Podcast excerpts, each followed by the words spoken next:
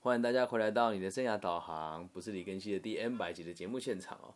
那我们今天呢是周末嘛，那周末夜呢就会进行的是粉丝们的问答。那今天呢一共有两集哦。那我们先讲第一集粉丝的问题是什么？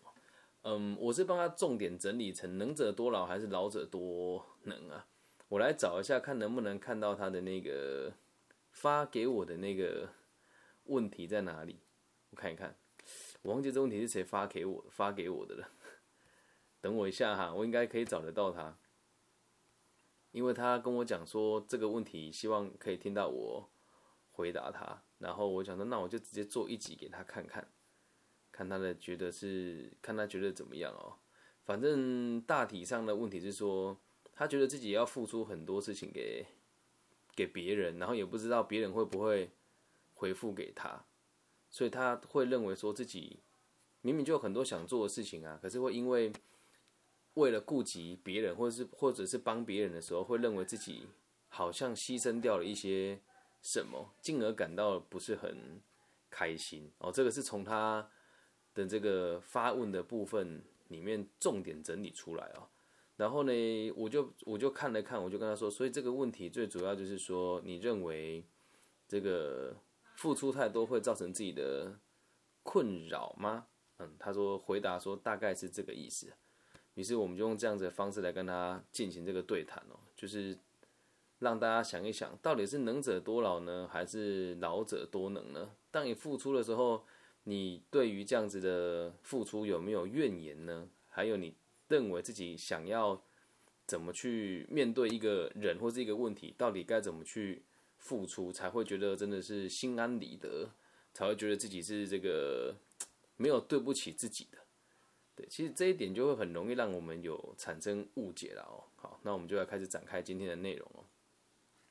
会会问这个问题的你啊，很有可能是什么状况？你知道吗？就是你对你自己其实是很有信心的，因为你都会告诉自己说：“我付出了那么多，我也我也确实比别人还要好。”同时，你自己也认为自己是有能力。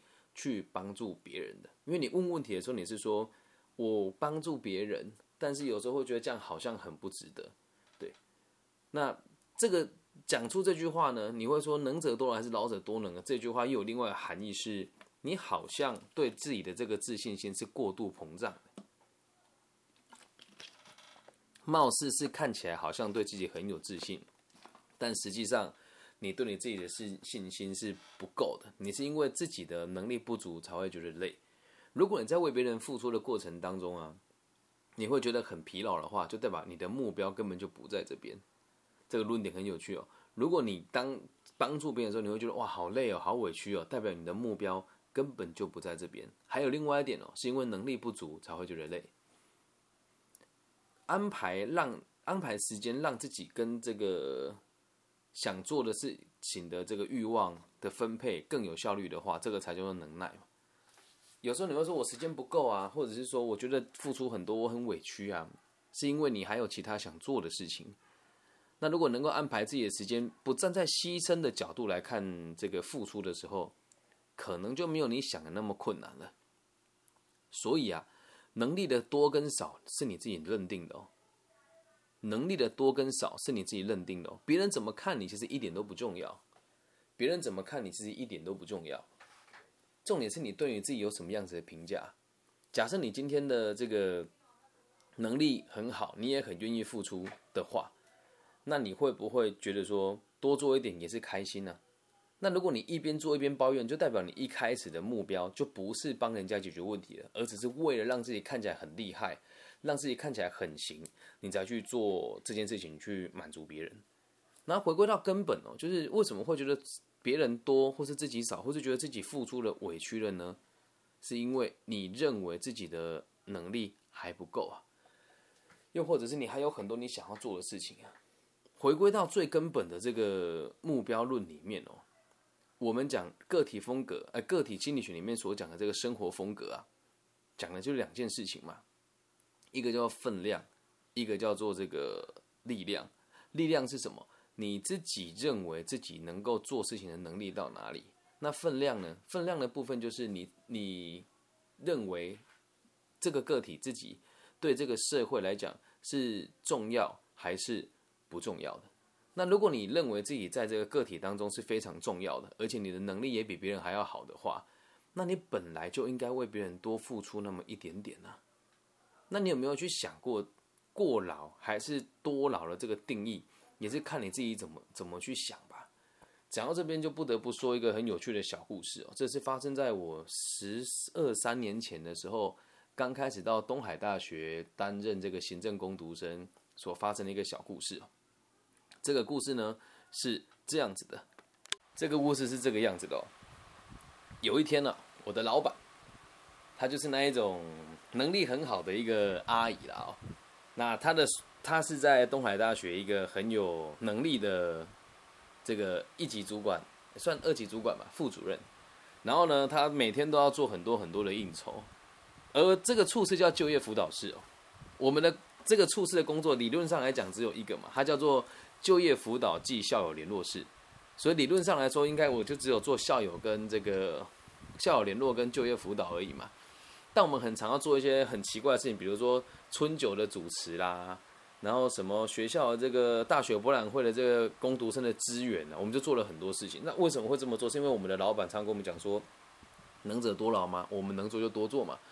所以这个概念延伸到我现在的工作的原则。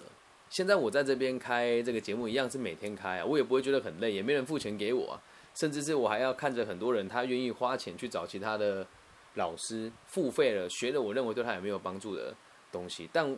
也有人会否定我说啊，你做这么多也没有人在意你啊，等等的。我不 care，我觉得我可以，我负担得起，我就多做嘛。然后这个老板就每就每次只要大家一抱怨的时候，就跟大家讲说啊，能者多劳。所以整间办公室呢的工作时间都很长，但是大家的工作氛围都是很很好的。而且在当年要进到这个处室打工啊，你都必须得是要在学生社团里面的佼佼者，才有办法到这个处室来工作。因为这处这个处室给的资源相当多，会有。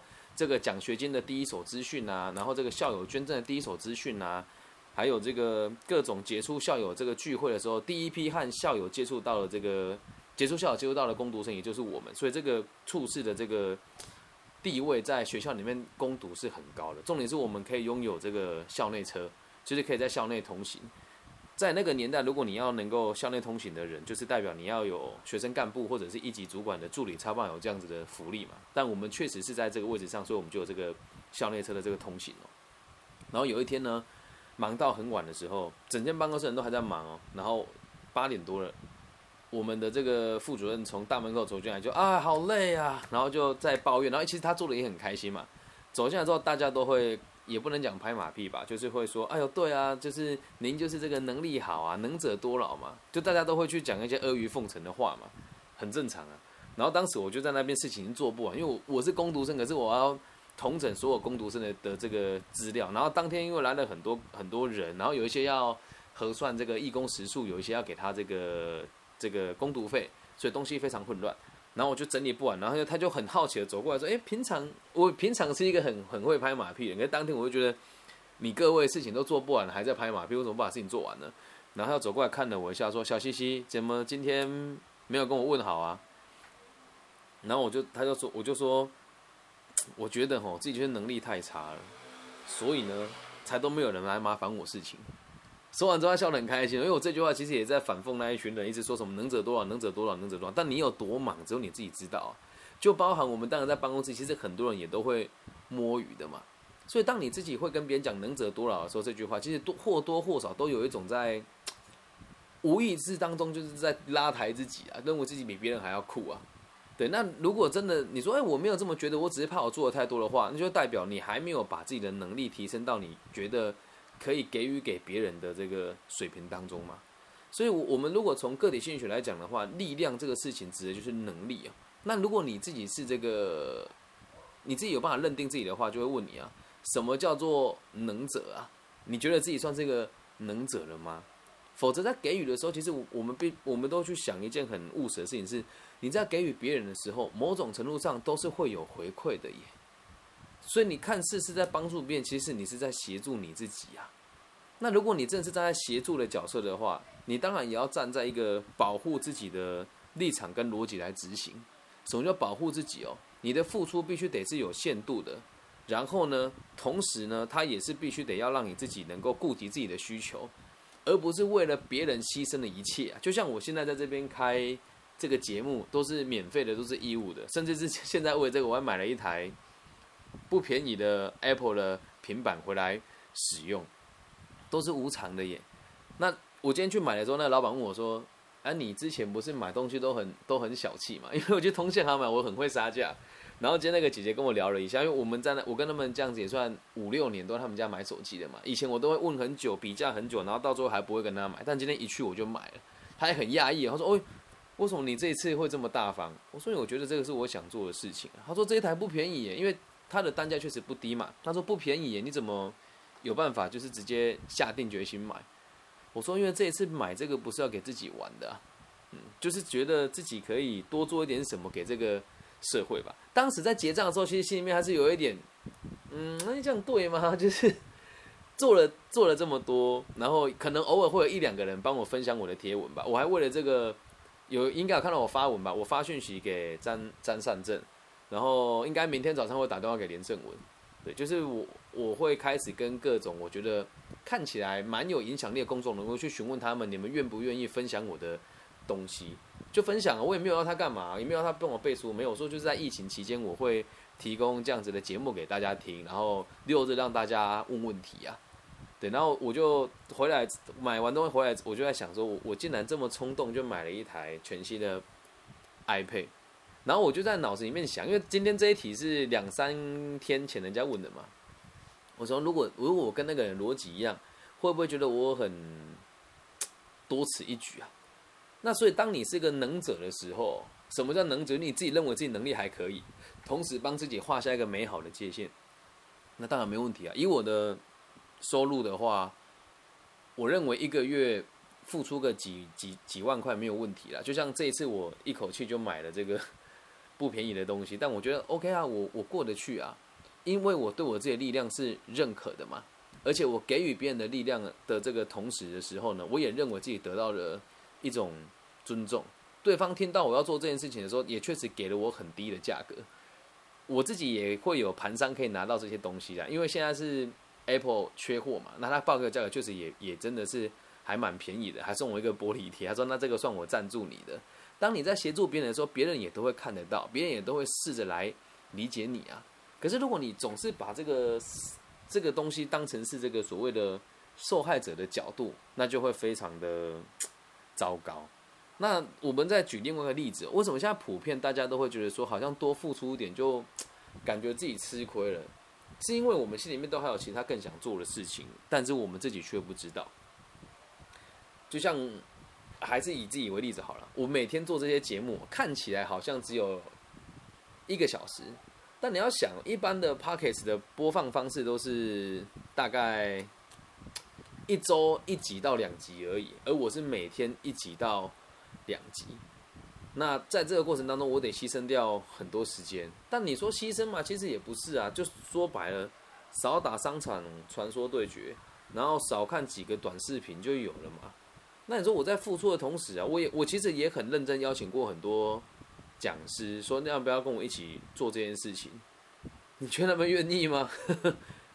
他们不愿意，我觉得能够理解，是因为你李更新什么都不是啊，你李更新什么都不是啊。他们会愿意跟一些什么全国联合会啦、什么基金会啦，有的没的来来来说，跟他们走在一起嘛。那免费的，人家请说，哎，这个大牌子，他们愿意。他们重视的事情是自己做的这个善行有没有被肯定到啊？有没有被肯定到，而不是有没有对别人有帮助嘛？那其实我就必须得说，今天自己也做了一件非常也没有到不好啊，就是确实是。不大厚道的事情，我在网络上看到某一个基金会说他们有免费的这个质押咨询，但是是只有前面几次是免费的，后面要收费，我就报名了，然后对方也就打给我了。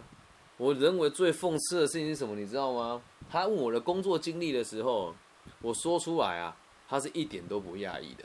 你说他这个不讶异是他觉得没什么吗？不是，是他连这些企业是什么他都不懂，而他们未来帮我做生涯规划。他们也说自己是免费的啊，是公益的啊。前三十分钟免费，接下来接下来就要收钱了。那你说愿意跟我走在一起的人多，还是跟他们走在一起的人多呢？当然是跟他们走在一起的人多嘛。你就看我现在跟大家讲说我在做这件事情，请别人帮我推广一下，我也不收钱，我也没有任何利害关系，也没有卖商品，人家也都不愿意啊。出发点是什么？并不是发自内心的想做这件事情嘛，并不是发自内心的想做这件事情嘛。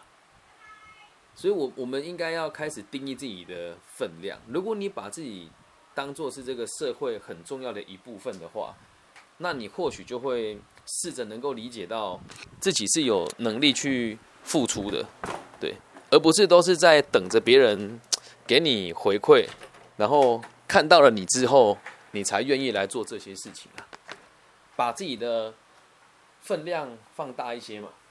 那么分量放大一些之后，你就会开始去想一件事情：是如果我能够把自己看得很重要的话，我就会多观察很多事情，在做事情就不会只站在认为自己是中心的角度来思考。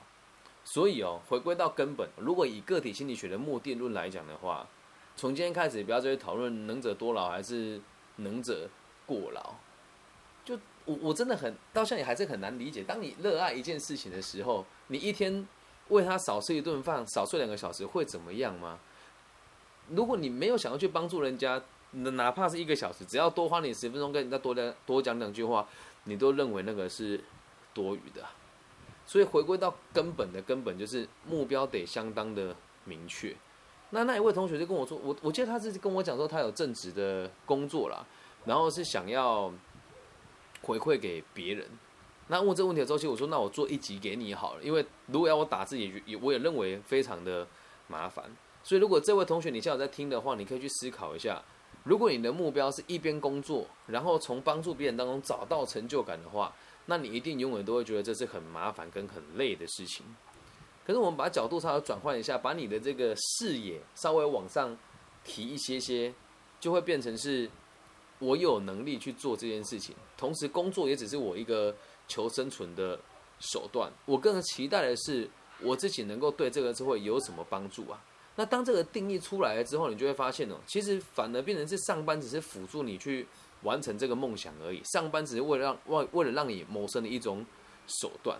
所以我们要怎么去定义多老还是过劳呢？就是要看你自己是怎么去把你的目标设定下来。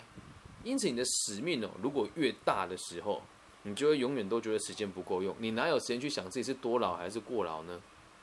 那永远都不觉得这是一件劳动啊！我在做节目，我从来都不觉得是劳动，我觉得这是一件很开心的事情，甚至是我还会想说，哎，这么严肃的东西该怎么让大家愿意听？嗯，每天我都在想，每天都在思考，然后看不同的书。对我现在在研究那个 Rogers 的《成为一个人》，对我我一直看啊，我不觉得这是劳动，因为我喜欢他。你给我时间打电动跟。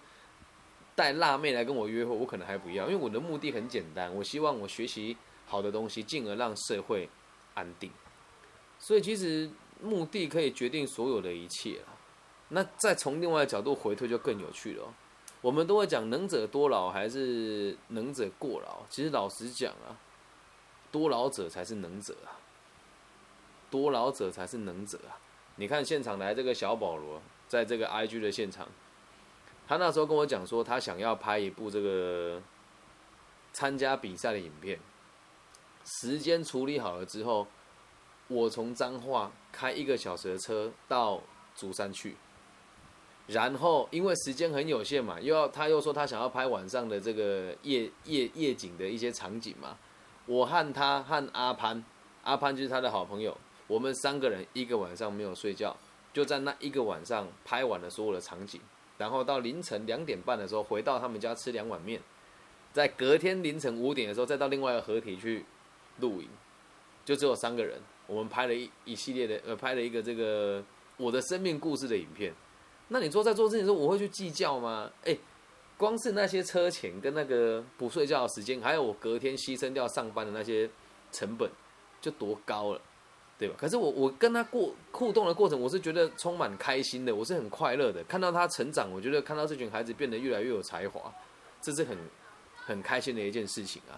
所以事情是这个样子哦，你要多老，你才会是能者。你连动都不动，你凭什么说自己能力好？对吧？那如果你真的认为自己做到过老，那是什么？那你就是超人啦，你就是人家所谓的这个愿意付出的人嘛，这样能够理解吧？还有。我们在付出的时候，一定都会有结果的。不要跟我说什么，我我我这样子是太注重因果关系，还是太太利益导向，没有，本来就是这样。你做事情没有好处，你干嘛做啊？那为什么那么多学生，为什么我就偏偏跟小保罗拍片？小保罗东西品质好啊，然后再来是受教啊，受教是讲了他会听嘛，然后还有是他的一群朋友们的历程都跟我很像，都是觉得老师都笨笨的、蠢蠢的。那我们自己想学什么，就应该靠自己的能力去学习。而他们的爸爸妈妈也很认同我的做法跟想法，所以不只是只有小保罗而已，还有这个阿潘呐，还有那个玛丽路路易路易斯啊，对，就是我们到现在都还是偶尔会玩在一起啊，这样能够理解这个。道理吗？就是不要，就是不要说什么真的伟大到说什么啊！我这个无私奉献，没有在无私奉献的。你做的每一件事情都一定得要有回报，但这个回报并不是说我看不到这个短时间的这个金钱，我就不去付出，就不去搭理他。然后你也要去挑你想要付出的对象啊。我们有一句这个俗语讲的非常好，叫“烂泥扶不上墙”啊，还有叫“扶不起的阿斗”啦，对。还有牛迁迁到北京也还是牛啊，那你也要去挑你帮助的人呢。在我的世界里面呢，你只要愿意开口，我一定会给你机会。什么机会呢？让你看到选项的机会。那这边也有很多人私底下有私讯过我，也都有看过我跟人家回复的时候的动机跟回复的逻辑。我也会收费的，但我收费方式是什么？我跟对方讲嘛，你听了之后你认为有用，对你有帮助，你再付钱给我。那如果你听了之后觉得没有用的话，那你就不要付钱，咱们就没有下一次喽。我们没有建立关系嘛？这个也是现在这个成为一个人里面在讲的这个部分了。Rogers 博士说的这个，我们的这个智商是我和个案之间的关系，然后看着个案成长。对，所以这个做善事并不是像你讲的说什么无条件的付出。如果每一个想找借口的王八蛋都来找我说，老师我人真好难过，童年没有被接纳，我时间多啊，我怎么把时间留给精英？他说：“老师，你在拐你在拐着弯骂人吗？没有啊，我就不想跟笨蛋往来啊。那笨蛋是什么？我自己评价人家是笨蛋，不代表人家真的是笨蛋啊，对吧？很多人来找你帮忙哦，他不是想要成长，他是想要在你身上占便宜啊。免费的智商你又不改变，是不是占便宜？是啊，我只想听一个人听我吐吐苦水，连钱都不付，我理你啊？我又不是傻子，对吧？所以你要去挑选你你所服务的对象，这点也很重要。”这样能够理解吗？过劳的人哦，就是超人啊；而如果多劳的人呢，就是能者。所以不要去想着我付出多少，而是要去理解说，当我付出多少的时候，我就会变成有多少能力的人。那如果觉得自己吃亏了呢？你不经历过怎么知道自己吃亏呢？对吧？你不经历过怎么会知道自己吃亏呢？所以不要想那么多，认真做就对了。那如果觉得认真做还是觉得很委屈，代表你根本就不想做啊，这样能够理解吧？所以根据这一集的这个问题哦，能者多劳还是能者过劳啊？我是这么给出解释的。那也希望大家可以把这一题分享给你周遭有时候会抱怨自己很忙很累的朋友了，或许会对他们有一些小小的帮助。那以上呢就是这个上半节的内容，接下来我们要进入。下半集了，我先把录音笔关掉。